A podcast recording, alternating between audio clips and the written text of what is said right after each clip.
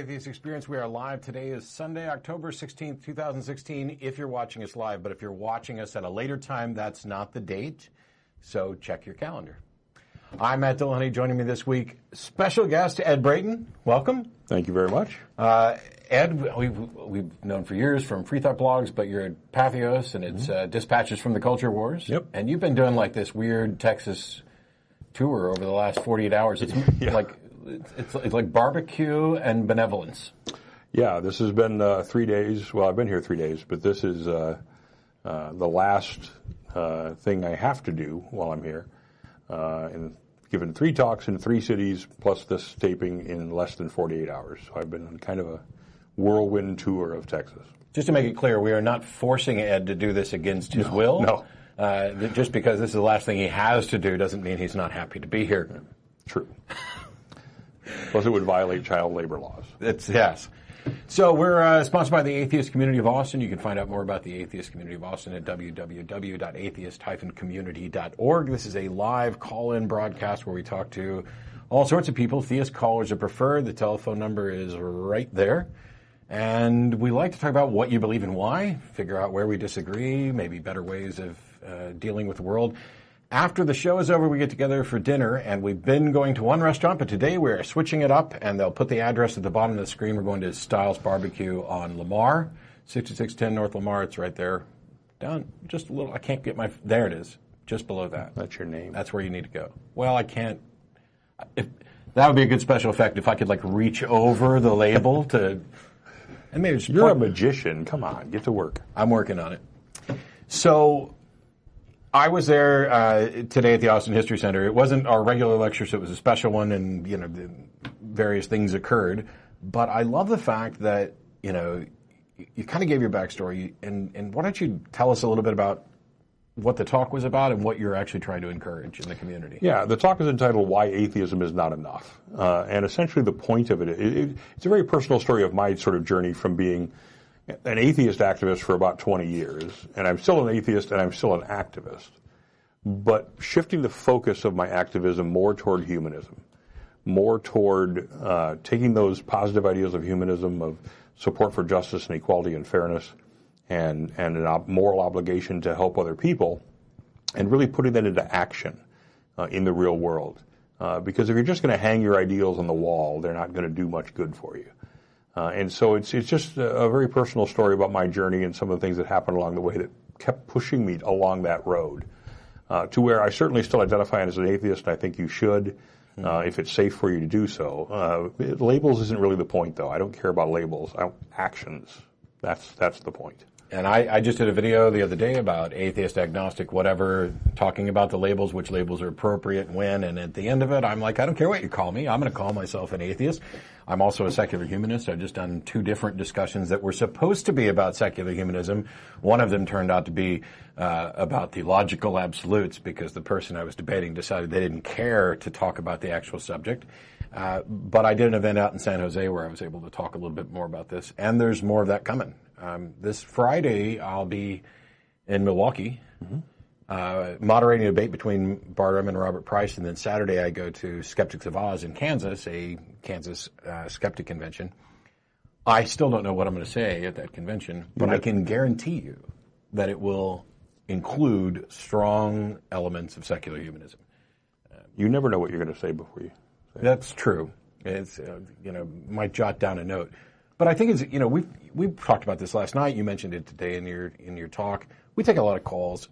A lot of people eventually change their mind based either you know on on this show, on some other show, about a blog, a debate, you know, in discussion with friends. And where do they go? You know, okay, I've I no longer believe in a God, so I don't have that to rely on. What do I do now? Right. Yeah, and I think it's really important for the secular communities to build secular communities all over the place, mm-hmm. And to build a diverse variety of secular communities to give these people sort of a safe landing place. Uh, because when you know when you lose your religion, and this wasn't in my specific case, this didn't happen. Uh, mine was sort of an easy transition from Christianity to atheism. But a lot of people, it's a pretty traumatic thing, and it's because they aren't just saying, "I've changed my mind about this idea." they're leaving everything they knew behind. They're leaving their support network. Sometimes their families throw them out. they're leaving a community of support around them, and that's terrifying for a lot of people. And so it's really important, I think, for for humanist organizations, atheist organizations, whatever it is you call yourself. Like I said, I don't care about labels. To to to have some place those people can land where they can have a uh, a listening ear that maybe has been through what they've been through. Right. Um, and I just think that's a really important thing. And I, and I mean, it's happening more and more, and it's happening in Yes. a variety of ways. You know, that you've got the Oasis and Sunday Assembly, uh, and you've got um, Living Without Religion support groups, and you know, there's a whole variety of these things, and I think we just we have to keep building those up. I think that's really important. I, you know, the, the ones that you mentioned, Sunday Assembly, Oasis, things like that, uh, they oftentimes get listed as atheist church, and, and some people, including Tom Flynn from the Center for Inquiry, who should resign for saying that these people are not sufficiently secular. But we know that different people have different needs. You and I don't go to those things unless we happen to be speaking. It's not our thing. But there's a lot of stuff that goes on, even within just the atheist community of Austin. Um, there's the uh, the Ramp Project, the street cleanup, blood drives, um, atheists helping the homeless, all these other things, and these are community service things. But that you can do that, but that doesn't have to be what it's about. It could just be getting together with other people so that you don't feel alone. We're talking about individuals who are often ostracized from everybody they know, lose their support network. Yeah, in my talk, I sort of t- focus on two things. One is the importance of doing service projects, uh, of you know Habitat for Humanity builds and that sort of thing, uh, and that's really important. And building secular communities, but those can happen at the same time. Uh, and so I, I, you know, that's just I think really, really important. And, and you know, I, I sort of I know I'm preaching to the choir here in, in Austin. You guys have been doing this for 20 years, um, and you have been doing service projects all along. And so I know I'm sort of preaching to the choir here, but uh, uh, you know, that's it's a message I think we need to get out more and more across the country to different organizations. I think one of the big fears from some people is that, you know, we've built this atheist community, the secular community, and people are worried that it's going to change. Hang on a minute, I just wanted to do skeptics in the pub. I just wanted to, you know, go out and drink with somebody, and now you're trying to add a bunch of stuff to it. Well, then just go to Skeptics in the Pub. Exactly. participate in the things you want to participate in. Don't participate in the things you don't want to participate in. And stop saying that the people who do the things that you don't like to do are somehow inferior or are not sufficiently Right. secular. Well, you, you mentioned Sunday Assembly. I have so little interest, uh, primarily because I know there's a very good chance that if I go to a Sunday Assembly, people are going to spontaneously burst into song, and that makes me want to burst into flames. So we're not going to hold hands and sing Kumbaya during the show. I Okay. have a pathological hatred of group singing, and it stems from being in a musical in high school that I've never really emotionally recovered from. But that's a whole different show. Um, but I'm so glad they're there. Yeah. They don't. The fact that it doesn't appeal to me doesn't mean it doesn't provide a tremendous opportunity for other people. And so I'm thrilled that they're there and that they're they're available to people who want and need that kind of community. That's great. On that note, we're going to start taking some calls. We'll ask some other questions of, of Ed throughout this. Um, you can go to atheist-experience.com for information on how to connect to the show, but the telephone number is up there as well as down there. There's also a green link you can click to, to get through. Right now, the, the lines are mostly full, although we have mostly atheist callers. We, we try to have a preference for theist callers, and so we'll start with Zane in Atlanta. Thanks for waiting. Hi, Matt. Hi, you're on with Matt and Ed. Hello. Um, I had one. Um, I had um listened to you before. You had said um, religion isn't the cause of um, many of these problems that you talk about, but they foster it. Yeah. Um, I was thinking, is there a way that um you could combat the um problems while keeping religion intact? You know, I, I would kind of flip that question around, and I would say, i- are there ways that we can, as secular people, and I know you, you're a theist, so this wouldn't include you, but you know that's is my answer. Um, are there ways that secular communities can provide some of the benefits that religious communities do without all of the, the religious aspects of it? And, and you know, I, this is what we've been talking about. And the answer is yes. Yeah, building secular communities um, is the way to do it because the, I think the primary benefit that people get from religion is that community support network. And I think, in fact, that's what keeps most people in religion. For most people in this, at least in the United States, I think, their religion doesn't actually have a daily effect on their lives very much. Their their community has a big daily uh, effect on their lives, and that's why they tend to stay there. Most of them, I don't think, think particularly deeply on the subject. uh, and and that's fine. Um, but it's it's the community aspects that really matter, and so the more we can replicate that, then the more I think we can provide the same benefits that religion does without all the religion. So. And, and to your question, with, without flipping it, can we solve the problems that religions tend to foster without, while still keeping the religion? Sure, but why would you want to? So, if what you're looking for out of religion is community aspects, that's what Ed and I were talking about earlier. That these Uh, issues can be resolved. That there we can build communities that don't make any appeals to religion. My main objection to religions is that I find no good reason to think they're true. The fact that they may also cause harm is a secondary issue. But you could point to a religion that makes outlandish claims about the supernatural with no demonstration that it's true, and yet is entirely benevolent and, and does good. I mean, you could manufacture a religion like this. I don't think that many people would follow it because I, I think too many people like uh, struggling against things. But why would you want to keep a religion if there's no demonstration that it's true or likely to be true? Uh, basically, because um, people believe a lot of things um, that aren't true, and instead of trying to tackle every um, false belief they have, uh, can we just get them to be, you know, good people? Uh, don't get me wrong. I'm happier with religious people. So, like I, when I was in San Jose, the the uh, pastor that put together the event, he runs a community church. He's a Christian. He supports uh, the LGBT community and is genuinely a nice guy. I got no problem with most of what he has to say. My question is, why are you calling yourself a Christian? What is it about the religion that you care about? Um, what is it that you think is true? And if the answer is, well, we can't fix everything. If people are going to believe things that are wrong and we can't fix why can't we fix everything? Why shouldn't you question everything? If it's easy, if you already recognize that people believe false things, why wouldn't you try to correct that? Because if you have are become convinced that something is true when it's not, that belief itself may not impact, you know, have much of an impact on your life. But the fact that your brain can reach the incorrect conclusion may be a problem for other things. You know, maybe you're going to start believing in lucky socks and rabbit foots. Maybe you're going to start believing that autism is caused by vaccines. Maybe you're going to start denying scientific findings because you have Matt? some flawed thinking about it. Matt? Yeah.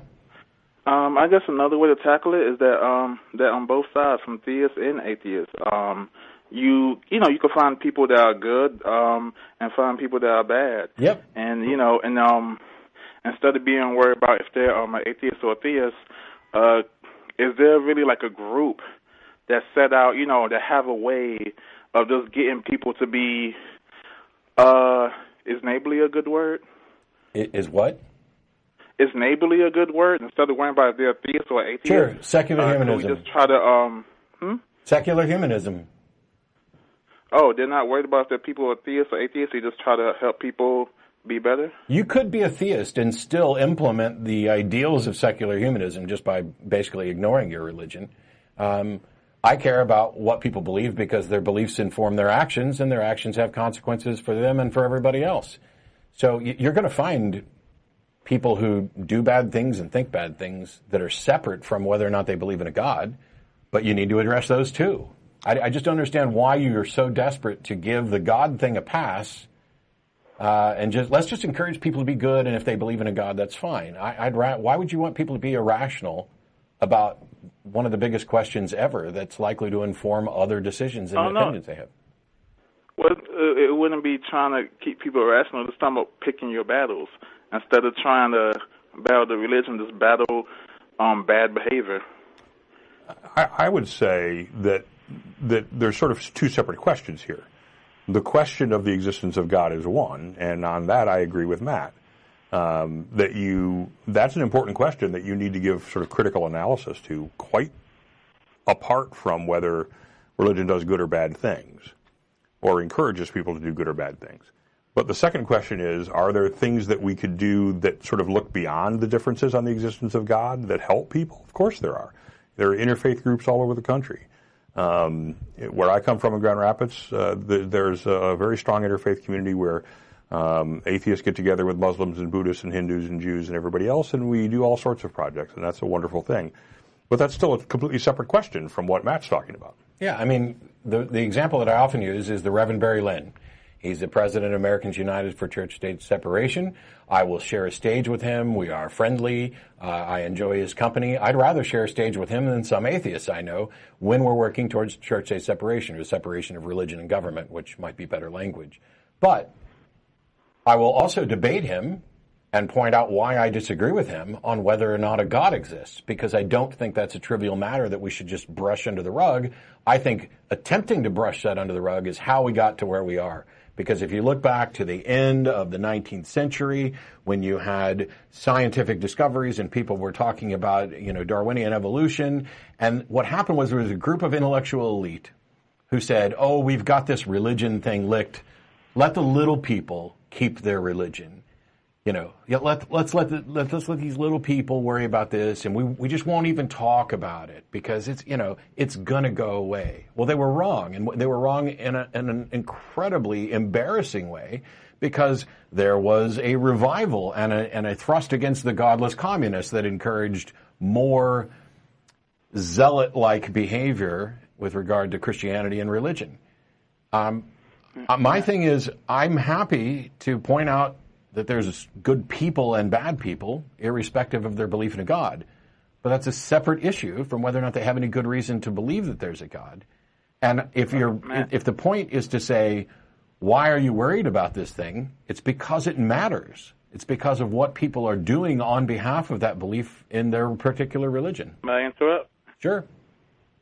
Um, I know my time is short, so I ask this last question, Now let you move on.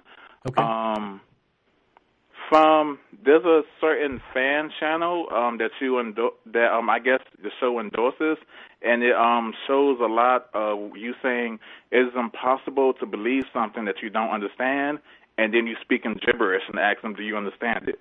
Right. So, um, since you claim to have been a Christian for 25 years, does that mean you had understood Christianity for that time, or? Yeah, I well, I believed what I understood. Now you, you can argue as to whether or not I had a correct understanding. That's completely separate. But there, I certainly had an understanding, I, I, and I believed it to be true. It wasn't gibberish. Okay, so my, I, was just trying to get to like, okay, so you have, um, you understood Christianity and you kept that belief for 25 years. I'm just trying to say, is, you know, is that a fair statement to make? That's all I'm trying to get to. I, I don't understand your question. Is there a fair statement to make that you understood what you was believing for 25 years, that you understood Christianity and you were still believing it for 25 years? Is that a fair statement to make? I, I suspect that that's a pretty fair statement to make. That see, I I want to try to get to what you're asking because I've addressed this before. Because people will say, "Oh, Matt, you were never a true Christian," and oh no, no uh, hang on, hang, hang on, hang on, Zane because I, I, think this I think this may answer it. They'll say, "Oh, you were never a true Christian." Okay, what is a true Christian? Because if a true Christian is somebody who actually has a relationship with the risen Savior, then you're correct. Not you, but whoever's saying this. I wasn't a true Christian, and neither is anybody else, as far as I'm aware of, because there's no risen Savior to have a relationship with. But if a true Christian is somebody who believes, based on uh, Bible or private revelation, that Jesus was divine, that Jesus died for their sins, that you have to uh, repent, and by God's grace and through faith you'll be saved, and you'll have an afterlife. If that is the nutshell of what is to be understood as Christianity, then I actually believed that, and that was my understanding of it.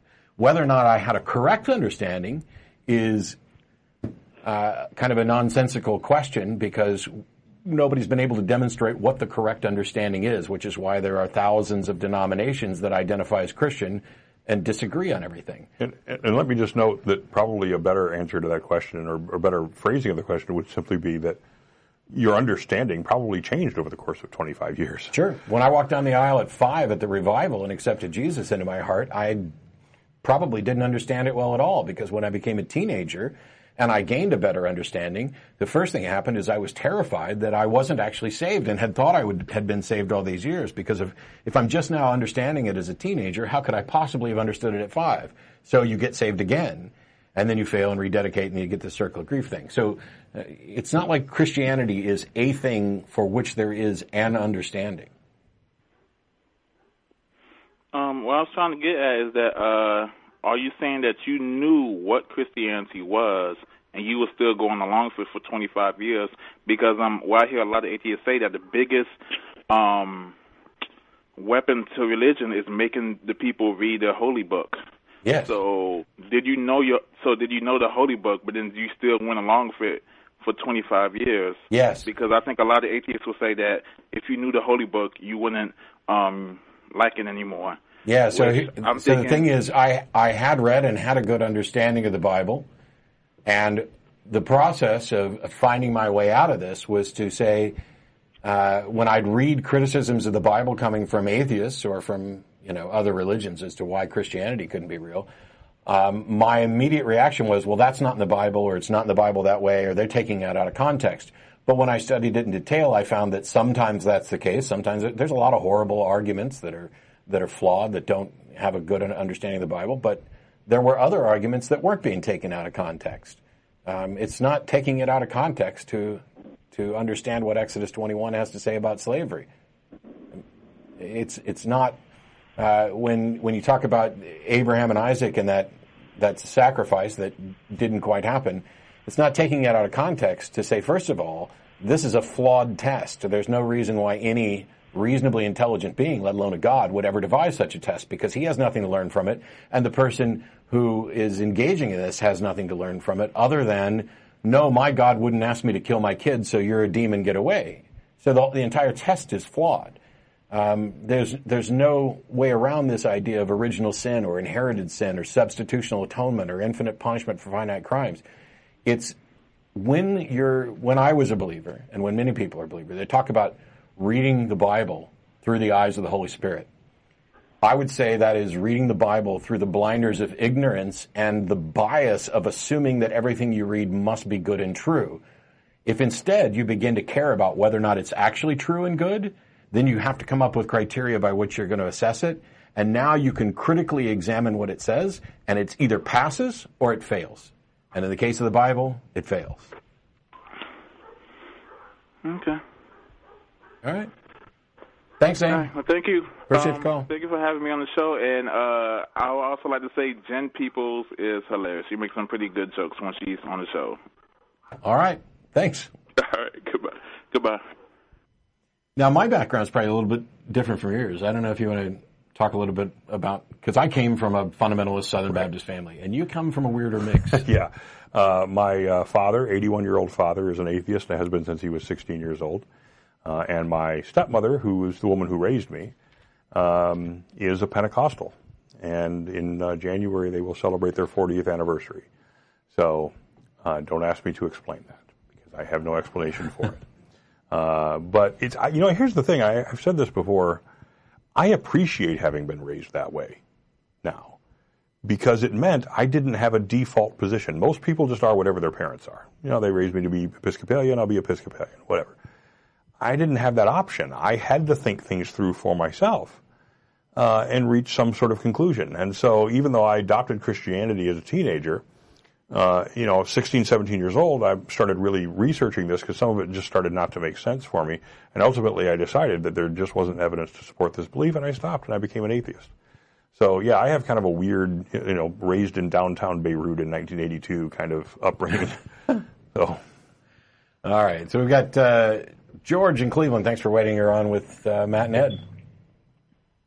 Hey, um, oh yeah, so yeah, I'm a big fan of your show. I've been for the past couple of years. Actually, if it wasn't for you, uh, Matt, uh, I probably wouldn't be where I'm at right now as far as uh, my beliefs and things of that nature. So I do, uh, you know, I it's a great honor actually to be on the phone with you. Uh, with that Thanks. said, I have a question. Uh, I don't know if you've seen that Kent Hovind argument before about God's existence and him being outside of the realm of space, time, and matter.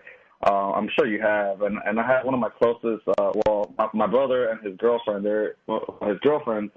Uh, they uh they're really really hardcore Pentecostal people. I actually come from a Pentecostal background as well.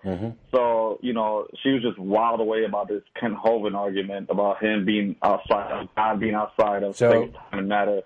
Hey, George. So Yeah. the audio's a little fuzzy, so I want to clear this up just in case. Basically, you're saying Kent Hovind has an argument that God exists outside of space and time, And and how do you respond to that? Is that the question? Yeah, correct. Yeah. First of all, Yeah. it's not an argument; it's a claim, and so the response is prove it. That's it. Oh. Secondarily, you can talk about what does it mean to exist outside of space and time? What makes you think there is any possibility or anything that is outside of space and time? And existence is necessarily temporal. If something exists for zero seconds, it doesn't exist, right? yeah, correct. So if it exists outside of time, then it exists for no time, right? correct. Yeah. But the big thing is the big thing is is to ask him to demonstrate the claim. Um, when when somebody makes a claim like this about God or creation or anything else, they've adopted a burden of proof. They've made a positive claim. They need to defend it. If instead you start looking for a way to debunk that, you've already made a mistake because you're shifting the burden of proof onto you. You leave it right where it belongs. is true. Yeah, that's definitely true. Yeah, I guess uh, I guess that's the best argument. You know, it's just you know a, whole, a lot of theists, and even on uh, a lot of the b- debate pages that I've been on lately, they've just been using that argument or say, you know, God, we can't see God. God is outside of our spectrum. You know, God, uh, He's in a different dimension and things. And I'm I'm always just like, okay, how is that even like? How do you guys even know that? That's just Yeah. you know, it's just just claims. That's all it is. That that's the right first question. How do you come by this knowledge? Because in another context, if you if somebody had said something exists outside of space and time, what they're also saying is I have no access to this subject. I cannot possibly investigate it. It's undetectable. It's untestable. And by claiming that it's true, they're claiming to detect the undetectable. They are running around claiming that they are little God detectors, detecting something that they also say is undetectable. And that, that undercuts their argument right there. That reminds me, I need to put new batteries in my God detector. Ah. I actually, I've dealt Well, with Kent, Kent Hovind for a long time. Uh, that was actually my Uh-huh. entry into being an atheist activist. Was in college, a friend of mine took me to a Kent Hovind seminar to show me that creationism was true, uh, and I was so appalled by what I saw that I started writing against it. And uh, the Talk Origins archive, which I'm sure many of your readers are familiar with, Yeah. or watch viewers, watchers, uh, are familiar with. Um, uh, I was involved with them for quite a while, and I was sort of the resident Kent Hovind questioned answerer because every month we would get many emails, and most of them weren't about that claim, which is not a claim that's particularly unique to Kent Hovind. That's something that a lot of Christians argue. But we would get questions always about the claim or about his bet, his challenge, $250,000 challenge. That if you could prove evolution was true, he would give you $250,000. Of course, he didn't have $250,000. Um, but the other thing is, though, uh, my answer was always, you know, the, the, the test is completely rigged.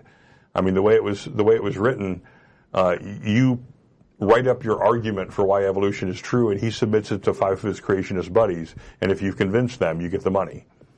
Uh, well, I can't probably convince those people of anything, and there's no point in trying. So um, that's the question I'm used to answering about Kent Hovind. And this comes up also, you know, take somebody like Ray Comfort. Um, He's clearly had the facts and methods of science explained to him with regard to evolution. I did that with my brain. Uh, explained to him over and over and over again, and yet he still views atheism as a fair, uh, evolution as a fairy tale for adults. And there are people who look at that and say, okay, you've had this explained to you over and over again. Now, now you just must be a liar. Well, that's not the case. I don't, I don't think that Ray's lying. I think he legitimately doesn't understand it and he doesn't believe it. Um, you, you could say that this, this makes him stupid. I would say that he's stupid on this issue and I'm stupid on other issues. We're all stupid on some issue. The big thing is, is that there is some bias. There is some preconception in his head that prevents him from being able to address the actual facts and, and the, and the methods behind evolution by natural selection. Until you get to what that is, there's no point in having a conversation with him about this. And if you find yourself in a conversation with someone about a different aspect of God and you're making no headway, you've got to take a step back. How do we tell whether or not something is real?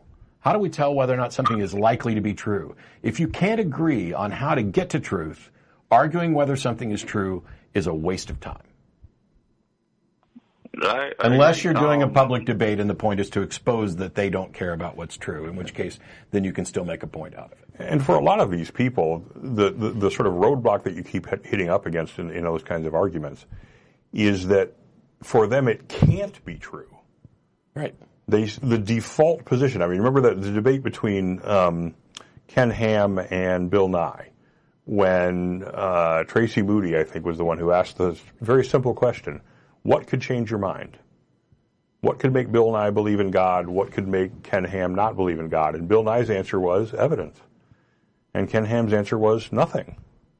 Uh, well, if you start started from the position that there is absolutely nothing that could possibly convince me uh, that my position is wrong, then if you try to debate that person, you might as well just bang your head up against the wall. You're, you're not going to make any headway with him uh, because he can't believe that it's true.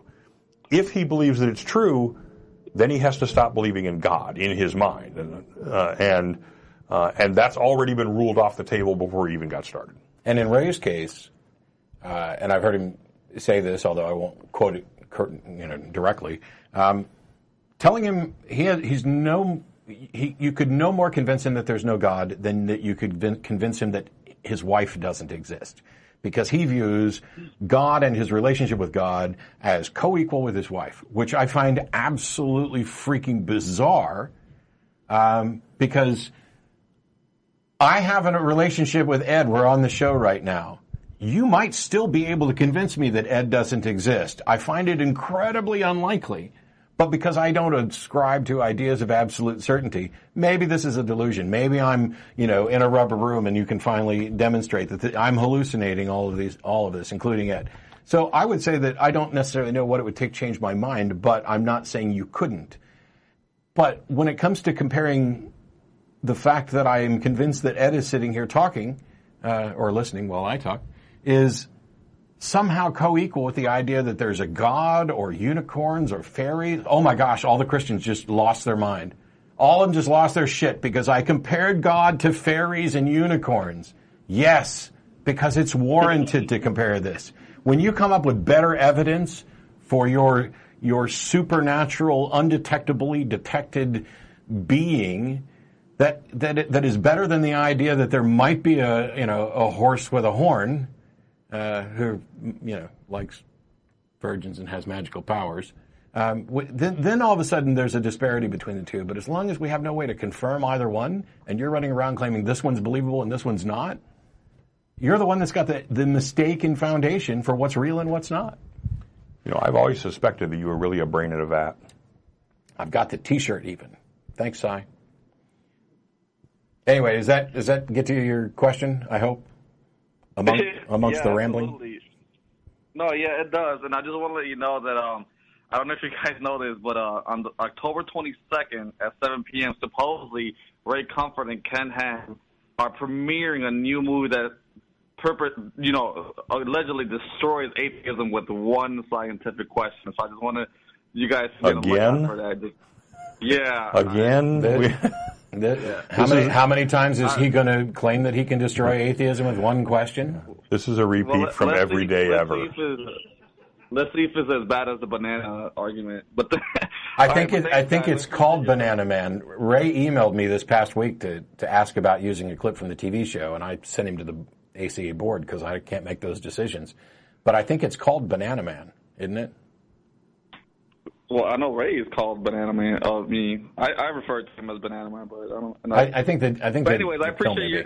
I, I appreciate your guys' time and I appreciate the uh, the answers. Uh, uh, Matt, uh, keep doing what you're doing, man. I, I you know, you're definitely uh, you're definitely I'm definitely one of your bigger fans. So you know, I, like I said, I watch you like every day. You know, people like Well, to go out and take a fucking walk. Don't listen to anybody every day. That's how, that's how you get to, to follow lockstep behind somebody. Go listen to other people. Well- listen to Ray Comfort. Don't do, listen too long because it's painful. But I listen to listen. I listen to all you know everything that's out there. You know, I'm you know I'm at that point where I'm just like so enthralled and so and you know mostly invested in this. You know, and just kind of like I'm, I'm, I feel like I'm on a mission. You know, just to get the facts out there about you know because I, I you know I was raised in Cleveland. You know, it's mostly uh, urban you know urban settings. You know, inner city, and it just feels like everybody around me is either Pentecostal or Christian, and you know, at times I just, I just feel so, you know, with my girlfriend, we both feel so alone because it's just like, man, everybody just everybody just believes in God, everybody, and then nobody sees anything, in a, you know, in a different limelight. It's just like, you know, it's just it's just hard to, you know. But that, yeah, but that's all. That's all I got, though. You, you are not alone Thanks, in. Cle- You are not alone in Cleveland. Uh, there is a CFI chapter there, CFI of Northeast Ohio. Um, Monette Richards. Okay. Um, and if I spoke there just a couple months ago. Yeah, I've spoken there as well. So you know, if you send, uh, you know, send me a message on Facebook or whatever, I can put you in touch with uh, with the people there. There's a big community there, and they're very active. Or you could Google CFI Cleveland and find it that Right. way as well. And we're going to be bringing Okay. Seth, An- Seth Andrews is going to be there later or early, no, probably spring next year because I'm booking a whole tour for him uh, of the the Great Lakes region. So uh, at least get out to see Seth Andrews because he's always great. Absolutely, I will. All right, thanks, guys. Thanks, George. Appreciate it. That's one of the things is we we talked about it. I've been talking about it for years. Oh, we feel so alone. We're the only atheists we know. And I get that you're the only atheist you know. You're not the only atheist in your. I don't care how small your town is.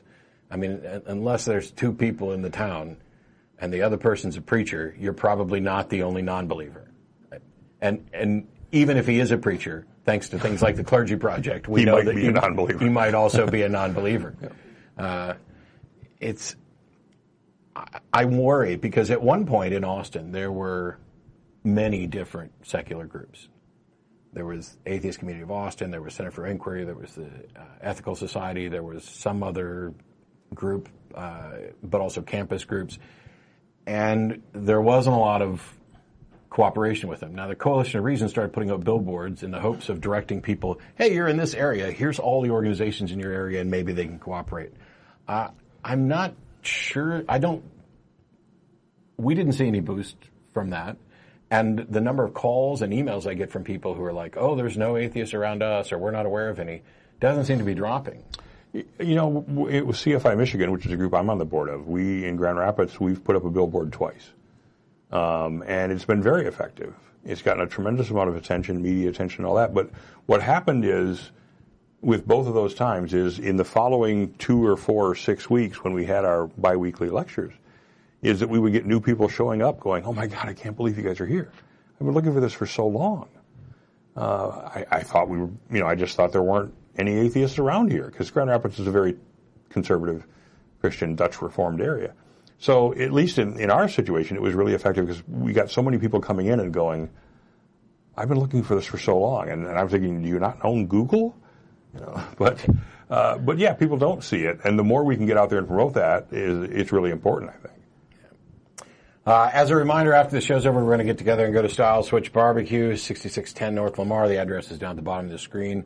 You can come out and have barbecue with me and Ed and some of the folks that are over there on the other side of the glass and the people who are in the back room over here actually doing all the work to make the show happen so that we can just Wait, those and talk. people aren't hallucinations?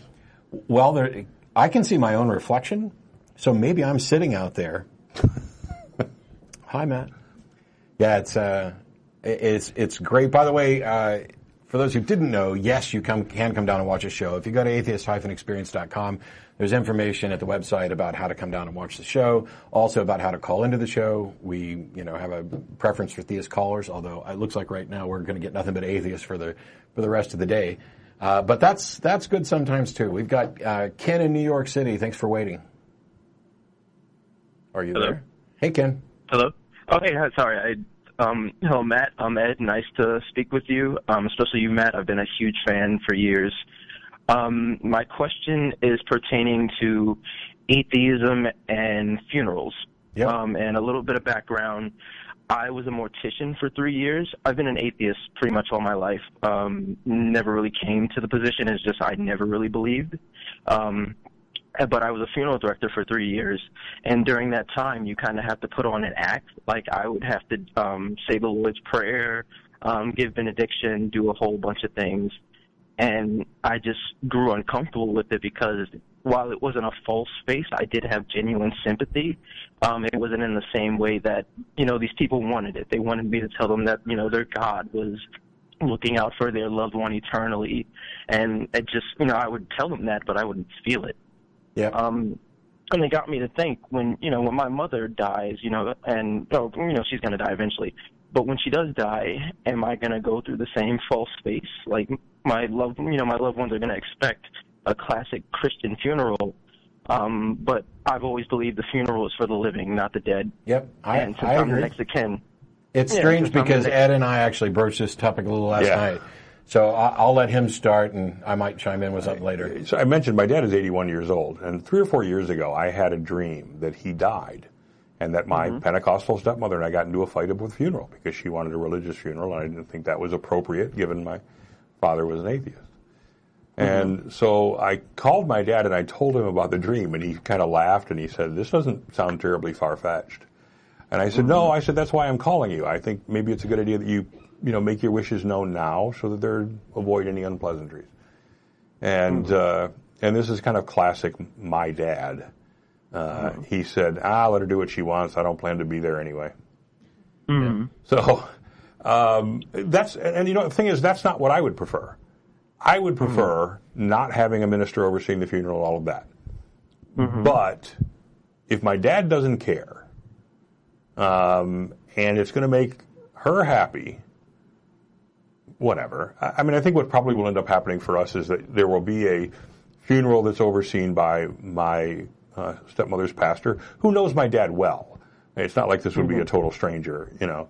Um, And that I'll end up giving the eulogy, as I did uh, with my mother 20 years ago. Um, so maybe there's a little bit of a point counterpoint there. Uh, but you know, I'll be able to tell the story of you know this is who my dad really was, and this is what he really believed, um, and all that seems fine by me. And and I'm in a slight now your your situation is a little weirder because you are in a a service industry where you're expected to do certain things. And I don't know enough about it to comment because I can only imagine that if I was a funeral director and someone came up and wanted me to say or expected me to say, um, you know, religious platitudes about heaven or what's going on with, you know, them and going up to God's loving arms and grace and whatever else, I wouldn't say that. And if, you know, I, I would just, they get to have whatever sort of uh, ceremony and beliefs that they want. Uh, it shouldn't matter to them what their funeral director believes. And I, I, granted, I'm not in that position, so I wouldn't view my job as, you know, requiring, expecting me to provide religious comfort. But I, I've never been involved in it, so I can't say. What I do know is most of my family's religious. They're all going to have religious services. I will be at them. I won't be lying to anybody to say that, you know, mom's in heaven, dad's in heaven, whatever. Um, I'm going to talk about the people and what the people meant to me and what I think about it. When I die, I chop me up into a bunch of pieces, let people use whatever parts of this body they they can possibly benefit from, burn the rest, and try to be, you know, uh, not, you know, terrible about where you where you store it. And mm-hmm. I'm pretty sure that my wife will go along with that. But let's say I had died before I got married. Um, mm-hmm. Let's say I died two years into the show when I'm an outspoken atheist and my family are fundamentalist Christians. They would have been the mm-hmm. ones who decided what happened and what sort of funeral that I had. I don't care. I, I would. I'm far more concerned about why they feel this need to have a religious funeral, why they believe things for the wrong reasons, than the fact mm-hmm. that they actually want me to have some sort of Christian funeral because mm-hmm. I'm dead. It doesn't. It doesn't, mm. doesn't affect. I can't do anything about it. I made up my mind a long time ago to not spend much time worrying about things that I can't possibly do anything about. So mm-hmm. I'll try to leave the world a little better than the way I found it. But you know, when I'm dead, man, if they take me to a tractor pull and tie ropes on both ends and mm-hmm. do whatever you want, it doesn't matter to me. But mm-hmm. I'm not the norm. Mm-hmm. And there's something important here that I actually discussed with David Smalley after his debate. And that is this. Whether or not you live in a culture that makes it likely that your wishes about your body and how it's to be disposed of or cherished or whatever are to be respected hmm. affects the sort of life you have. If you live in a, in a culture where your wishes are disregarded. Like, for example, the government decides, hey, everybody's a forced or- organ donor. When you die, we're, we're harvesting your body and giving it out because we think that's for the greater good. The people mm-hmm. who aren't supportive of that idea live a life full of anxiety and dread about what's going to happen to them afterwards.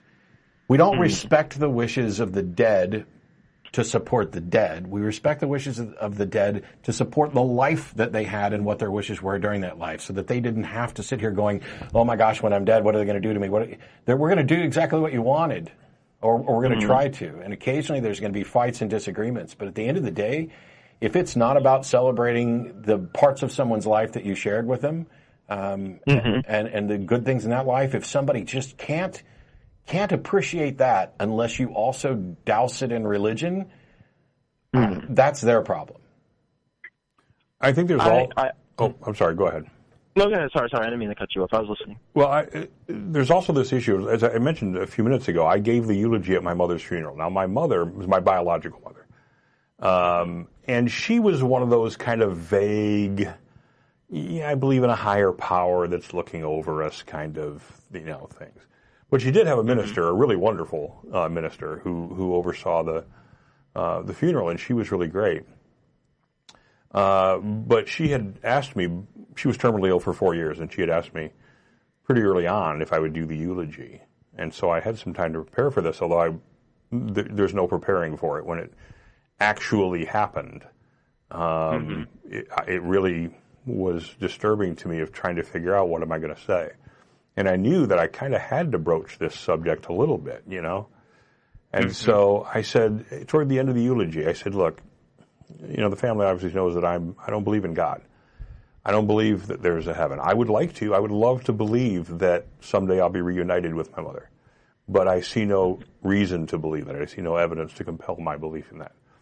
But here's what I mm-hmm. do know. We live on in the way that we affected other people. That's the only form of immortality that we have, and quite frankly, it's the only form of immortality that really matters. And so I said, you know, my mother had 27 grandchildren. Uh, every time one of those grandchildren goes fishing, they're going to remember how grandma taught them how to put a fish on a worm on the hook. Every time they make an apple pie that she showed them how to make. Uh, For me, every time I heard a Barbra Streisand song, that was her favorite singer, uh, or I drove by a Bill Knapp's because for some reason she loved Bill Knapp's and I don't think they even exist anymore.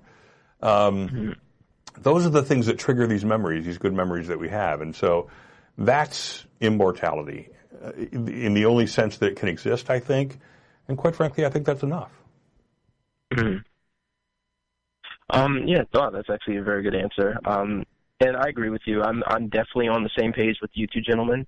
Um, I really don't care what happens to me. Um, but it's just well, death is kind of a yeah. I'm not a mortician anymore. I was for three years. Um, but it's still something that is kind of a passion for me because I look at the world and I see how much like you know how much we do is dedicated to um, kind of erasing death or the thought of death.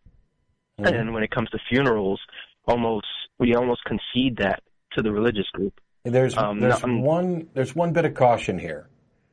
We live in a world where the very most of what we think about life and death has been colored, if not poisoned, by religious doctrines. It has changed the way we look at something that is uh, an eventual part of everybody's life. It has changed the expectations. It's changed how we deal with it.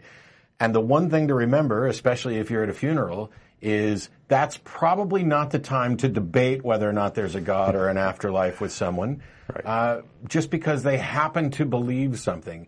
Compassion is should win out in those scenarios, but that doesn't mean that I would advocate lying. I think a show of compassion that is truthful, like Ed and I were talking about in different ways, um, goes a lot further than putting your foot down or talking about how, how can you be so stupid as to believe this or any, anything like that that's going to that's going to cause conflicts. Pick your timing. Yeah. And by the way, I've always loved Steven Wright's line that he was going to donate his body to science fiction.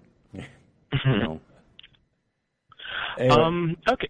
Yeah, that that was basically my question. Um, uh, thank you for taking my call. Hope Sure. to call in again sometime. thanks, Ken. I appreciate it. There's a, by the way, there's something that I would be remiss if I didn't mention it. We talked about Foundation Beyond Belief today. Um, regard to secular charities. There's another organization called Grief Beyond Belief. I was going to go there too. Yeah. And uh, Google it, look it up. It's it's a really good start for encouraging the secular community to change how we talk about this, how we deal with it, and to provide support for secular people. Because I had a friend once whose uh, teenage son was dying of cancer. She was a Christian. She was so sick of all the platitudes and religious nonsense that she believed but didn't provide any comfort that she would come to me to talk about, you know, let's talk about pain management. Let's talk about the practicalities of the science. Let's talk about, you know, what we're going to do to make his life better for as long as we can.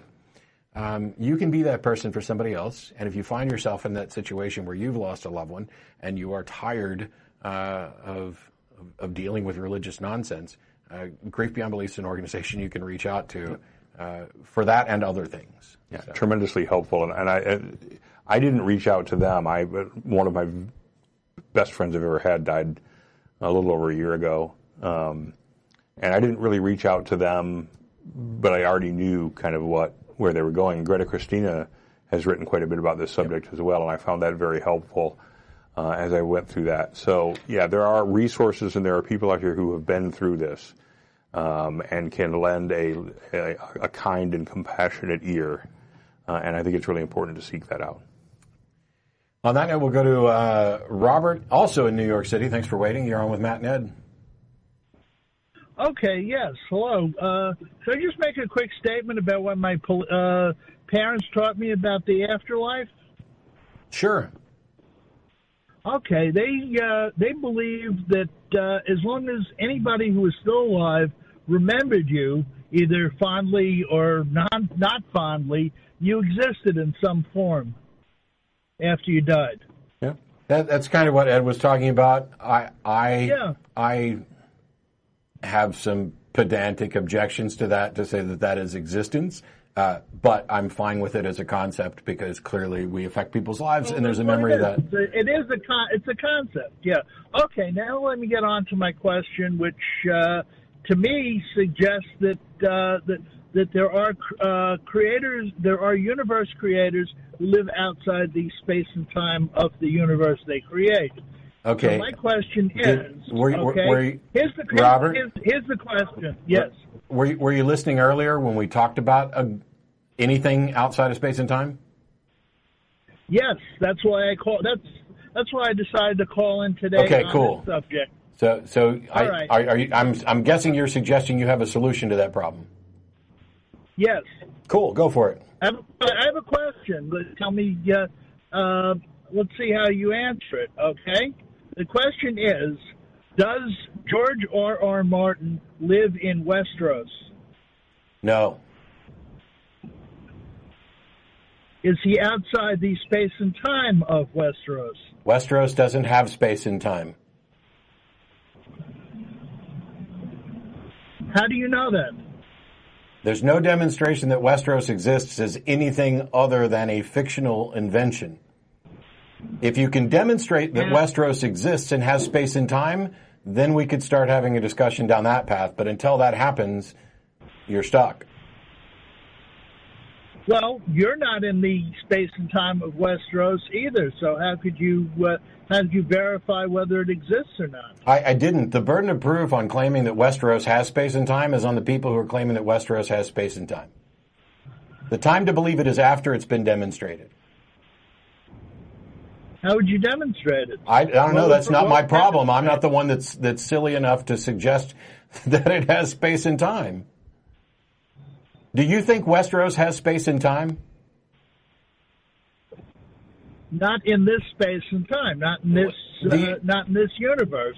No. Do you think Westeros exists in? It, it, do you think Westeros exists and has space and time in some some universe, alternate reality, whatever? Exactly. Yes. You you do. I think that anytime. Yes. You if you. Uh, uh, anytime you uh, you make a choice or imagine anything, you create a potential universe in which that the, that not only does that exist, but the opposite of it exists. Is there a universe you, that I can create where I don't have to take calls that are speculative like this? yes, you may not be able You're to right. learn it. This is that universe all of a sudden. Welcome to the new reality. He no longer exists in our space and time, but he's in another universe. I know Julie is right now upset that I didn't say no, no, no, no, you're done. So if you're going to call in and talk about how you have the solution to determining that something is outside of space and time, and you begin by taking something fictional, essentially his, his thing was, if we live on in somebody's mind, which is why I have that pedantic objection. and you're right. That's a fair. And then he, he uses that to say, well, Westeros is a fictional, and so George R. R. Martin is outside of that space and time. So there's a creator outside of the space and time. Uh, no, that's that's not the way this actually works. See, we we we inhabit a reality as far as we can tell, and uh, space time are labels that we put on uh, both the physical dimensions and what seems to be a progression of events claiming that you, as someone, by the way, I should probably let you continue because even if we said Westeros had space and time, the people in Westeros have no access to confirm that George R. R. Martin exists. Done. You know what just suddenly occurred to me? What? Fiction is hard solipsism. Yes. The, the Westeros exists in George R. R. Martin's head. He invented all of those characters in his head. They do what he tells them to do and only what he tells them to do. He is a hard solipsist in control of that alternate universe. Yep.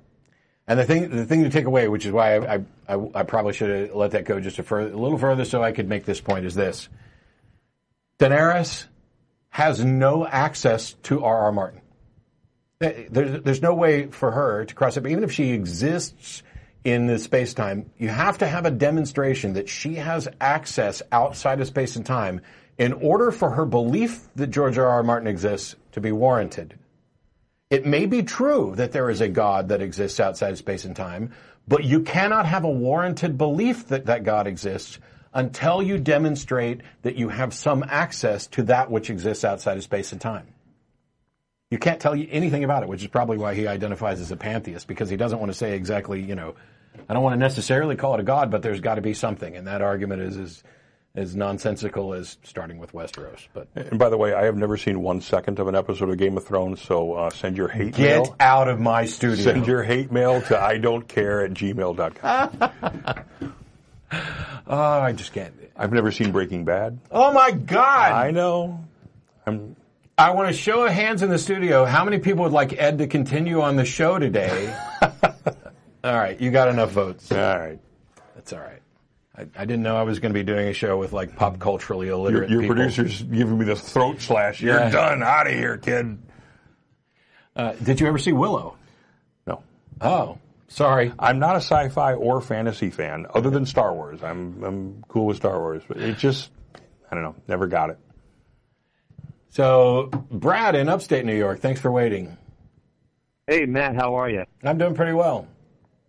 Well, first to uh, to upset Ed, I, there's a really great moment in the um, second Game of Thrones book, A Clash of Kings, when a No, meteor no goes spoilers. across the sky. No spoilers. It's not really a spoiler. A meteor goes across No the sky, and every single. It's not a spoiler. Every single. It's also not group has a relevant. different La la la la la la la. All right, la. sorry, sorry. Okay.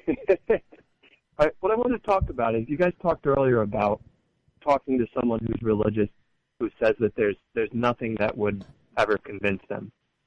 And I think there's always a good reason to talk to someone like that, even even if they think nothing can convince them. Oh yes, And the fact the fact that they might say nothing can change my mind doesn't make it true.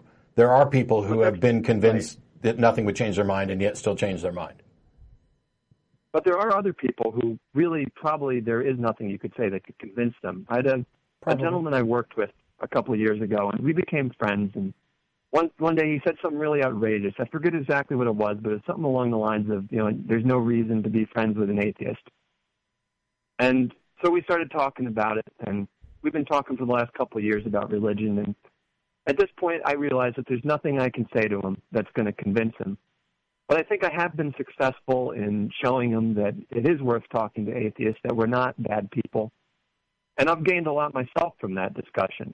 Sure, but did he begin by saying you shouldn't talk with atheists and nothing can change my mind about that? Uh, Pretty much, that's just about exactly what he started with. Cool. And it it alarmed it alarmed me because I knew him decently by that point in time, and it it didn't fit with my knowledge of him because he was a nice person, an empathetic person, and it was just outrageous to me that he that a seemingly nice, polite person would say something like that. Let me accept your criticism of what I said is fair because I think it is. And, and, I've long said about when having conversations, and personally, I never try to deconvert anybody. That's just not, I'm not interested in that. Um, if that happens in the course of conversation and I spark a thought, that's great, but it's never my intention. But very rarely do does someone decide to leave their religion behind because you found that one killer argument, you know, and you nailed them with it, you know. It is for most people a very long process of cracks in the Yeah. in the dam, you know. And so maybe you make them, you say something that sparks a thought and kind of a little hint of doubt there.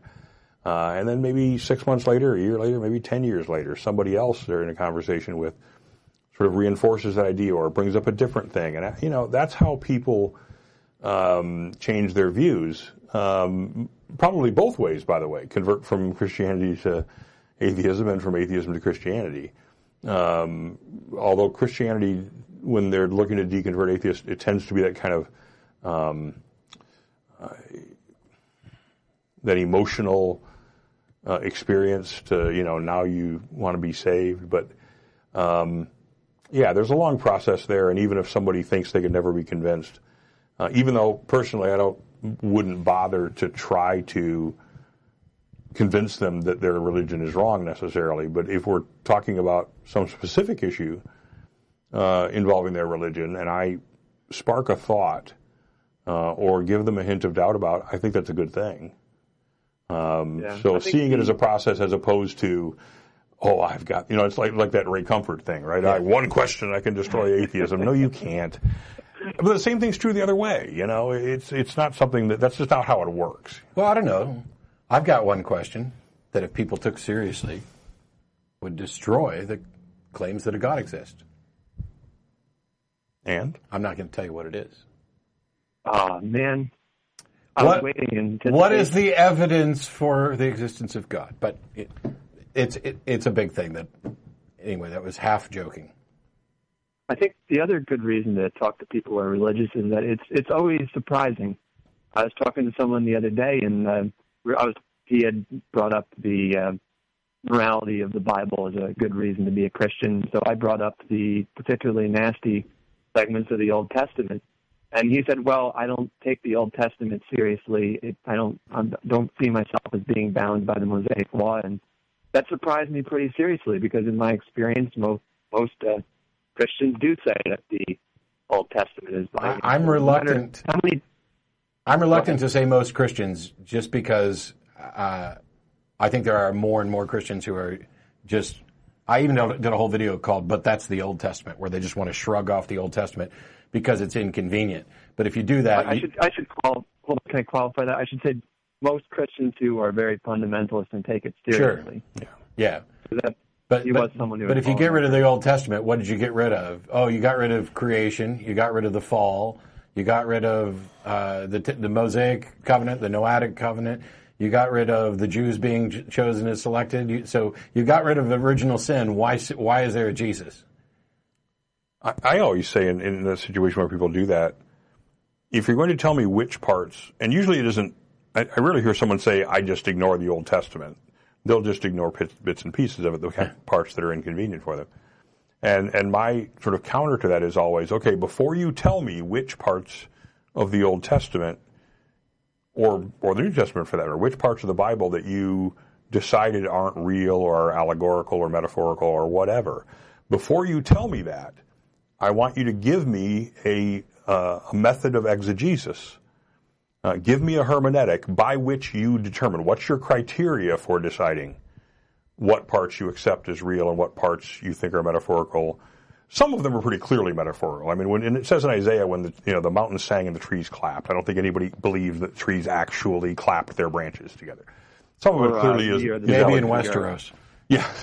Um, but but the parts they're taking is not real. Give me the criteria up front first, because otherwise there's an almost certain chance that you are engaged in post hoc reasoning of I don't like that part of it.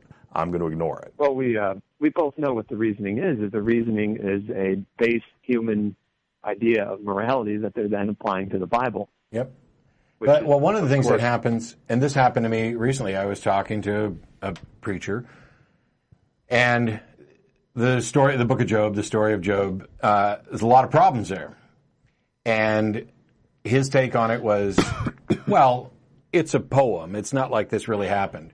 Well, I'm, I'm in agreement with you. It probably didn't happen. I have no reason to think it did happen, although it was always presented in the past as having actually happened. But saying it's a poem doesn't solve the problem. Saying it's a poem just means that there's a poem in a book inspired by God that makes it very clear that you are all playthings to be fucked with on a bet. It doesn't matter whether it actually happened or whether you said it actually happened or whether it's a poem. The moral of that story is the same, and it's just as much of a problem. Oh, wait, God's not um, God's not a big enough, you know, ass to actually do that. Well, that's the moral of the story, whether you think he actually did it or not. Yeah, the, I mean, the slaughter of the Midianites, whether you view it as metaphorical or historical, is, Yeah. it's a it's an awful message, regardless of what you think that it is. And by the way, that was the book of the Bible that did it for me. Numbers 31, Yeah. the attack on the Numbers Midianites. thirty-one, yeah. And, and it particularly, in That's particular, my, uh, my go-to. It- It's, I mean, that was really the thing that when I read it, I, I went, what? Yeah. And I went to my ministers and I'm like, explain this to me. That God would command them to slaughter all of the men, all of the male children, all of the married women, keep the young virgins alive for themselves and distribute them to the soldiers as the spoils of war. And I said to them, even Adolf Hitler didn't do that. So how in the world can that be justified? And of course, I got this, you know, the, the, who are you to question God? God knows more than we do. He knows that ultimately it was actually a better thing for, well, you know, screw you. This is nonsense. This is a Well, the- the other- horrible, horrible thing that you believe God actually commanded, and I cannot believe that. The other counter I've heard to that was that well, it was for some reason okay then, and and not okay now. Yeah. From the same people who criticize us yeah. for, for moral relativism, by the way. Yeah, I had this conver- I had a similar conversation um, after Smalley's recent debate in Dallas. I was talking about I was basically I had four Christians surrounding me, um, and we were talking about slavery, and I brought up various verses in Exodus and Leviticus and Deuteronomy uh, to back things up. And what I got from them was four different answers. One was it used to be moral, but now it's immoral. One was uh, the New Testament uh, made it immoral, uh, but the what the Bible has to say about it doesn't necessarily make it moral. Somebody else was that's indentured servitude. It's nothing like the uh, the African slave trade in the United States. And the other one said that slavery, as outlined in Exodus, is in fact still moral. And after going back and forth with them, I finally said, the four of you need to sit down and discuss this. And when you come to me with what the correct answer is and the justification that you guys agree on, then I'll address it again. Because all you're really demonstrating is that if you begin with the bias that this must necessarily be a good thing, you can make up whatever the hell you want. You can spin it however you like. And all you're doing is sacrificing your humanity on the altar of some idea that you have no reason to believe is true. It's embarrassing the hoops that people will jump through to try to make a moral monster, as depicted in the Old Testament, look like a good guy. You would think that um, being as Christianity is based on faith in a book, atheism is a group, atheists are a group merely defined by what they are not, that atheists would be the group with, you know, beliefs and ideas all over the place, and Christians would be in a group with a more clearly defined set of morals and ideas. But Well, I, I went to I went to the you know, I went to the New Testament verse that said, "Let God be true and every man a liar," and so they're all lying. And you know, or God is not the author of confusion is even better uh, because that demonstrates that clearly God didn't author any of that because there's way too much confusion. All right. Well, thank you very much for talking to me. I just want to move before I hang up. I'll hang, go re- real briefly back to my original point and say I was watching a lecture by Daniel Dennett where he said that he thinks there's an issue with people trying to win debates so much. and that the real way you win anything in a debate is if you talk to someone, gain new information and knowledge that changes your own beliefs, so you have a better opinion on what you're talking about. I, I And think I think that is a reason to win. Talk to people. I think that is a win, but I also think if my mind wasn't changed and somebody else was, and now two people are correct, that's also a win. Uh, but I don't I don't look I'll, at uh, debates as a win lose really. I think you can actually do both. I think you can both be strategic in trying to win the debate and be interested in the educational aspects of it. Yeah, and it's one of the Or if they don't convince you, Yeah, well, maybe go ahead. you maybe you've maybe you've realized that you there's an argument that you didn't think about or don't have a good rebuttal to, and Yep. Then that's good. you've That's heard good. once, then you have one. Yeah. Yep. That, that's you know to use a biblical metaphor, iron sharpens iron, right? And Iron Exactly. Chariot stop God. But thanks, Brad, for the call. I appreciate it. Hey, thank you very much. Been listening to you year for years. Finally called in, so thank you very much. Thanks. So one of the things I've tried to move debates, the debates I do, to be more conversational. And the last one that I did, uh, I think almost all the feedback has been positive. I mean, people are concerned that, you know, this guy who I debated didn't really have a strong reason to believe in a God. It was kind of a fuzzy, faithy, let's enjoy life, and science can't tell you about beauty, so I'll go with God. Uh, but the fact that it was a discussion, and rather than you know like I talk, you talk kind of format, um, was really beneficial. There's more of that coming. Uh, by the way, I'll have one in January to announce that is just me and a Christian sitting on a stage having a conversation, but I can't tell you who it is yet. And let me put in a quick plug for uh, my very dear friend and roommate Justin Schieber. Yes. who has a new book coming out with Randal Rauser, who is a Canadian Christian apologist. And it is almost a Twitter dialogue. Uh, it is, the whole book is just them going back and forth on all of these philosophical arguments for the existence of God. Not the Christian God, just the bare existence of God. Um, and so, but they both, they, they both took this approach of interpreting the other very charitably, asking good questions, not getting defensive, and just trying to have a really substantive dialogue about these issues. And I think I think I've seen the you know the advanced copy. I think they were pretty successful at that. And I do think that's an important aspect. I, uh, about two years ago, I did a debate on the question of whether uh, the Constitution is based on the Bible or Christianity. Um, and when I asked the person that I, my opponent, to do it, he's the president of the Michigan Association of Christian Schools. And when I asked him to do it, we sat down and talked, and I said, I said, listen, right up front, I want to make sure that we're both on the same page.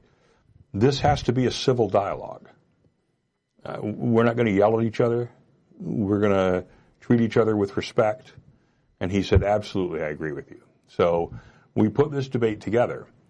And yes, it's educational, and but the education is usually going to be for the audience, not so much for the participants. Yeah. But you can certainly learn something. You they may come up with an argument you've never heard before. It didn't happen in this case, but if they do, that's a good thing. I think, and I have a background in competitive debate. I, I both participated in it and coached it uh, at a pretty high level back in the Paleolithic era. Um, and I think you can be both interested in winning the debate and thinking strategically about how to do that at the same time that you're putting a focus on the educational part of it. And the key to it is intellectual honesty. Yeah, I want them all to be. I learn something in every debate I do. But one of the things that happens is after I'm finished with the debate, I then go back and do a debate review where I talk about the mistakes I made, the mistakes the other person made. Hopefully, they made more than me, whatever. But I also talk about the strategy behind decisions that I made. I'm, I'm currently working on uh, a debate review for the last debate that I did with Matt Slick, and then I'll probably do the debate with Eric Hernandez on the existence of a soul as the next review. Um, and the goal of this, because when I go into a debate, I don't think I'm going to change Matt Slick's mind. No. I do think that there are minds that may change. Maybe they'll change. Maybe this was the last straw. Maybe maybe they were just wishy washy. And hey, you made the best argument, so I'm going to change my mind. Who knows? But there's something that I've learned at every single debate that I've done, and one of the overarching themes is that it, the more closer we move it to conversation, the better everybody feels afterwards with regard to how it went. Because if it if it becomes this, you know, sniping pot shot, you know, strongly adversarial thing, um, that seems to reinforce, based on the experience that I've had talking to people afterwards, it seems to reinforce the positions that people came in with. Because I've talked before about how a debate is a little bit of theater, about how you have to make a connection with the audience. Because if I walk into a church that's got, you know, 300, 400 people sitting in it, um, they're already, they, some of them are going to think that I'm evil from the outset. Some of them are going to think I'm lost and confused. They have some picture in their head of what atheism is and what an atheist is. And my goal in, in having these conversations and doing these debates is to fundamentally confound that mental image so that they can never say, I've never met an atheist, I've never met an atheist who gave, you know, seemingly good reasons or reasons I could understand for why they don't believe. I've never met an atheist who challenged um, my reasons for belief, anything along those lines. I want to change that. It's not about immediately changing somebody's mind. It's about trying to move them to think in a way that is more likely to get you to truth. And I love the Q&A sections because the question is, I've been doing this show for 11 years. There's a reason why we take callers. Granted, we're not getting a bunch of theists today, but there's still things to think about and learn from every one of them. Whenever I give a talk, uh, the most interesting part to me is always the Q and A because I know what I have to say. Yeah, I know what I'm going to say.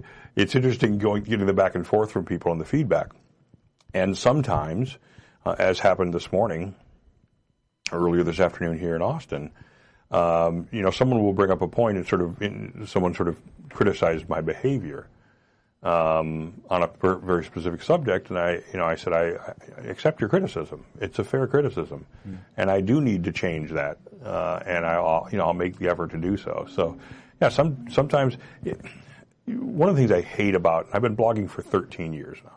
November 2003, I started that blog. One of the things I hate about comment sections is that you get a following, and then you get treated as infallible. Yep. And so many, many times on my blog, I have put up a post on a subject, and then someone comes along and says, I think you're wrong, and let me explain why in a comment.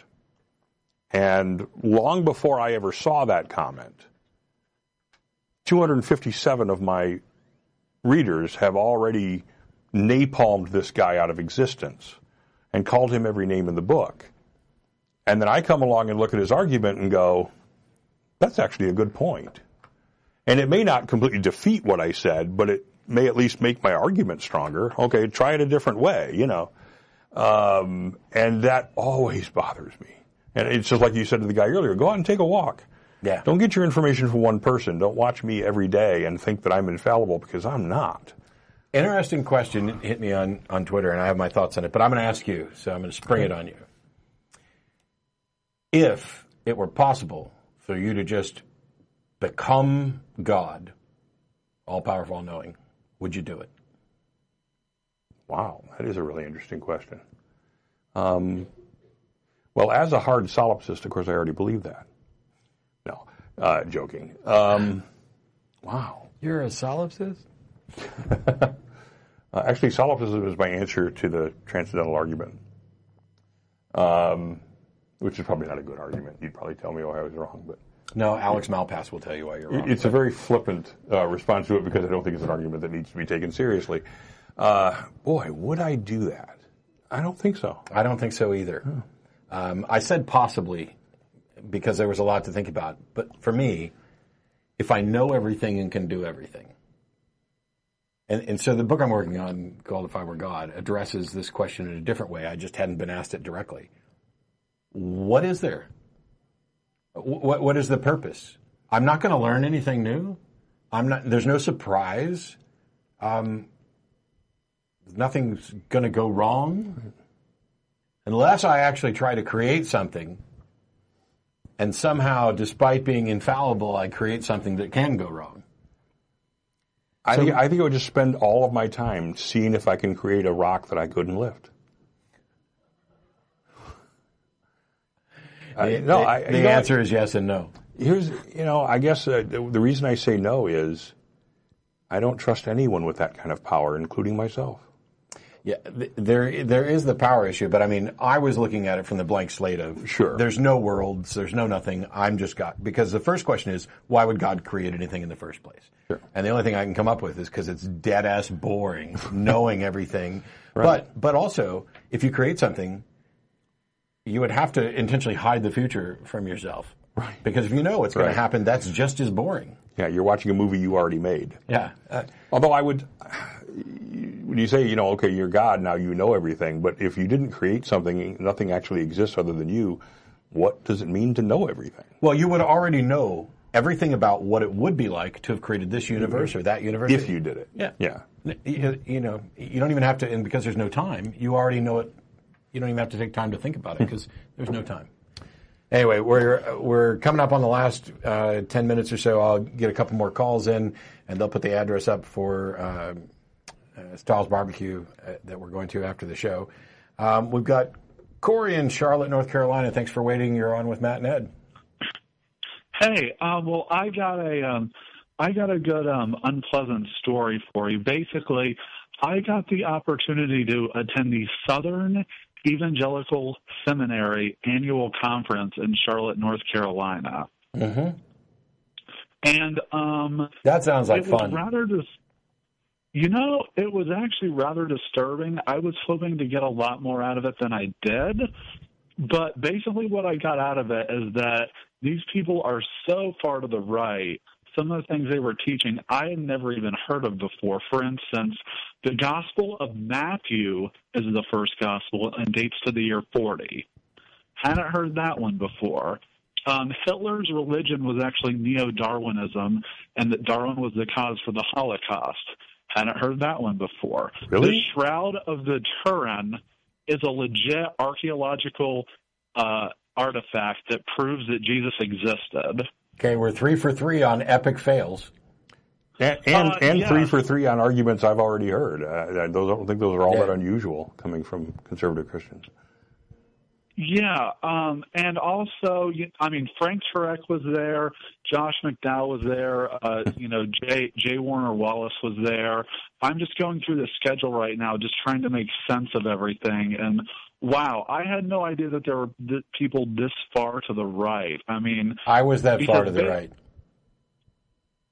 I mean, the Gospel of Matthew being the first gospel and dates of the year 40, that's just like I- not even close. I, I'm sure at some point I believed that if that's what the preacher told us. Now, once I actually investigated beyond, I mean, there's no, this, this stuff is irrelevant because most of these people who believe, for example, that Matthew was the first gospel and written in the, in the 40s, they don't know what the hell the book says anyway. They don't know anything about the other books. They demonstrated that they don't know anything about the canonization project, process, that we don't have originals. When I was in Australia, I was arguing with a guy who thinks the earth is somewhere between six and 10,000 years old and that Matthew, Mark, Luke, and John were actually written by Matthew, Mark, Luke, and John. Now, the, the, these are both clearly demonstrably wrong. And we were having a mm-hmm. conversation about that. But it's incredibly common. And it's because if you are indoctrinated into these beliefs, you're going to believe whatever the preacher tells you. This is exactly what we're talking about of having one person that while they may not be infallible, they're, they're the authority. They're the one who knows. Hey, he's the spiritually wise person. If I have a question about God, who am I supposed to go to? I'm supposed to go to the preacher. And so if my question is about the Gospels and my preacher is grossly uninformed or lying, um, then whatever answer he gives me and whatever. So you mentioned Josh McDowell. Josh McDowell wrote Yeah. a book called Evidence That Demands a Verdict, uh, and then the new Evidence That Demands a Verdict, which didn't have any new evidence in it. Uh, it was just a new version of the old book. Um, that book is amazing if you already believe and don't investigate beyond the book. It and, and don't understand logical fallacies. It is an incredibly compelling preaching to the choir book. But it is it has been debunked and ripped apart start to finish. And if you go to infidels.org actually, um, there's like a good chapter by chapter deconstruction of his book. But theists don't tend to go to infidels.org. I did. Right. During the period of time where I was trying to find a way to convince my atheist roommate, I cared enough to figure out, hey, what are atheists saying? And I went to infidels.org. And it was one of many things that helped lead me away.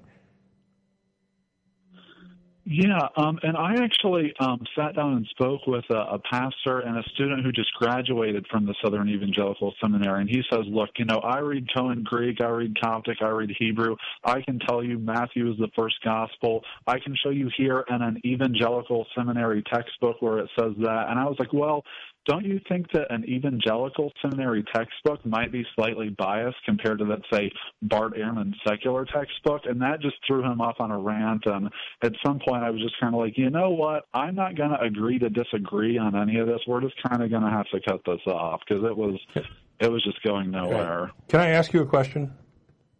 Yeah. If if that same person had had if you had suggested a book that, that you thought showed him to be wrong and he had said, well, it comes from an atheist. Isn't that biased?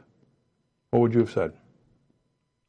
I would have said that the athe that it comes from a secular source and that atheism is not a world or that it first of all it didn't come from an atheist, it came from an agnostic, Bart Ehrman. He's an and atheist. He is simply he is both well, an atheist an and an atheist. he is right. What, what difference does it make?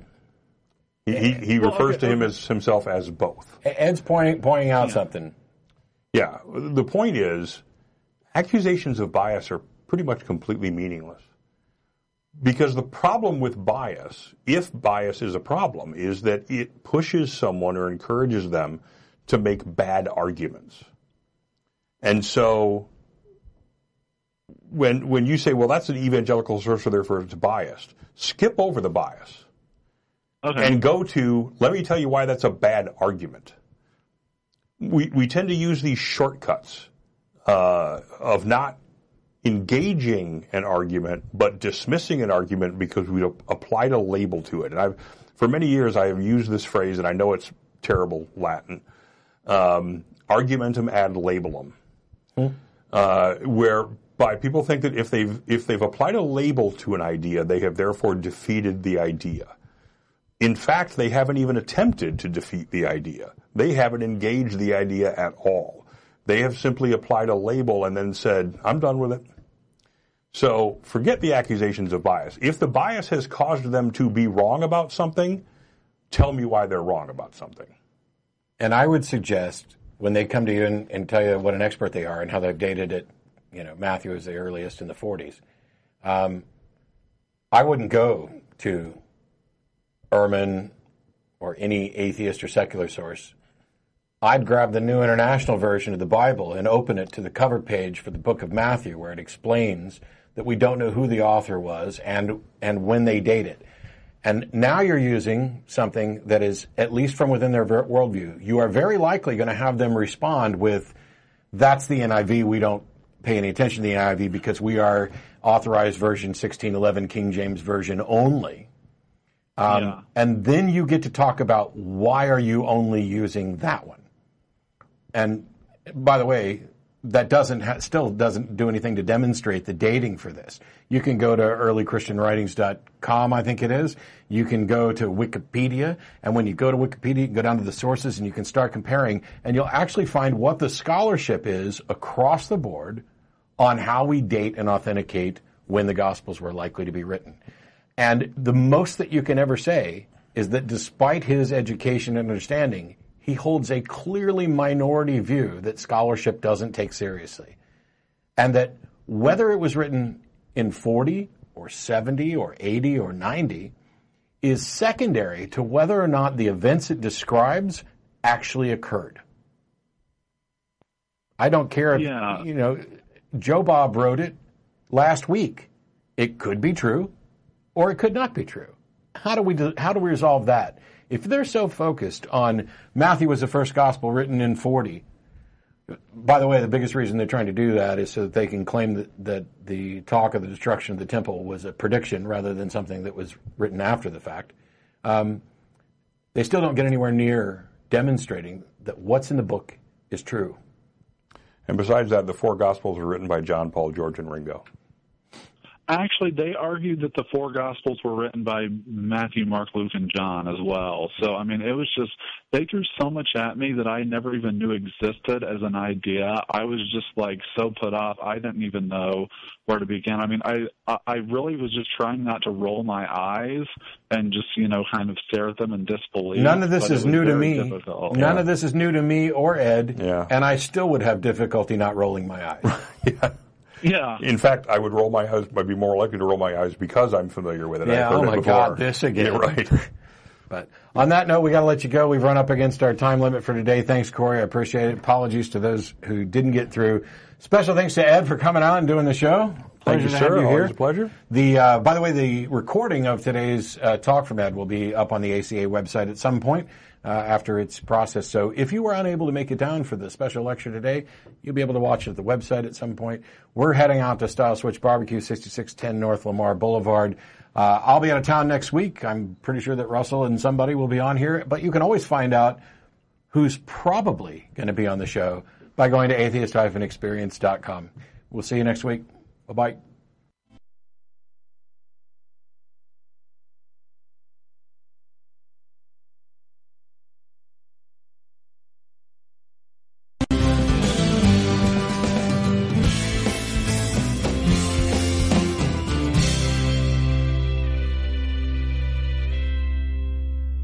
This is Russell Glasser, host of The Atheist Experience. You know, The Atheist Experience is made possible by volunteers and the generous support of viewers like you. If the promotion of positive atheist culture and separation of church and state are values that you hold, please consider contributing by becoming an ACA member or visiting our product page at evolvefish.com under the partner tab. Thank you.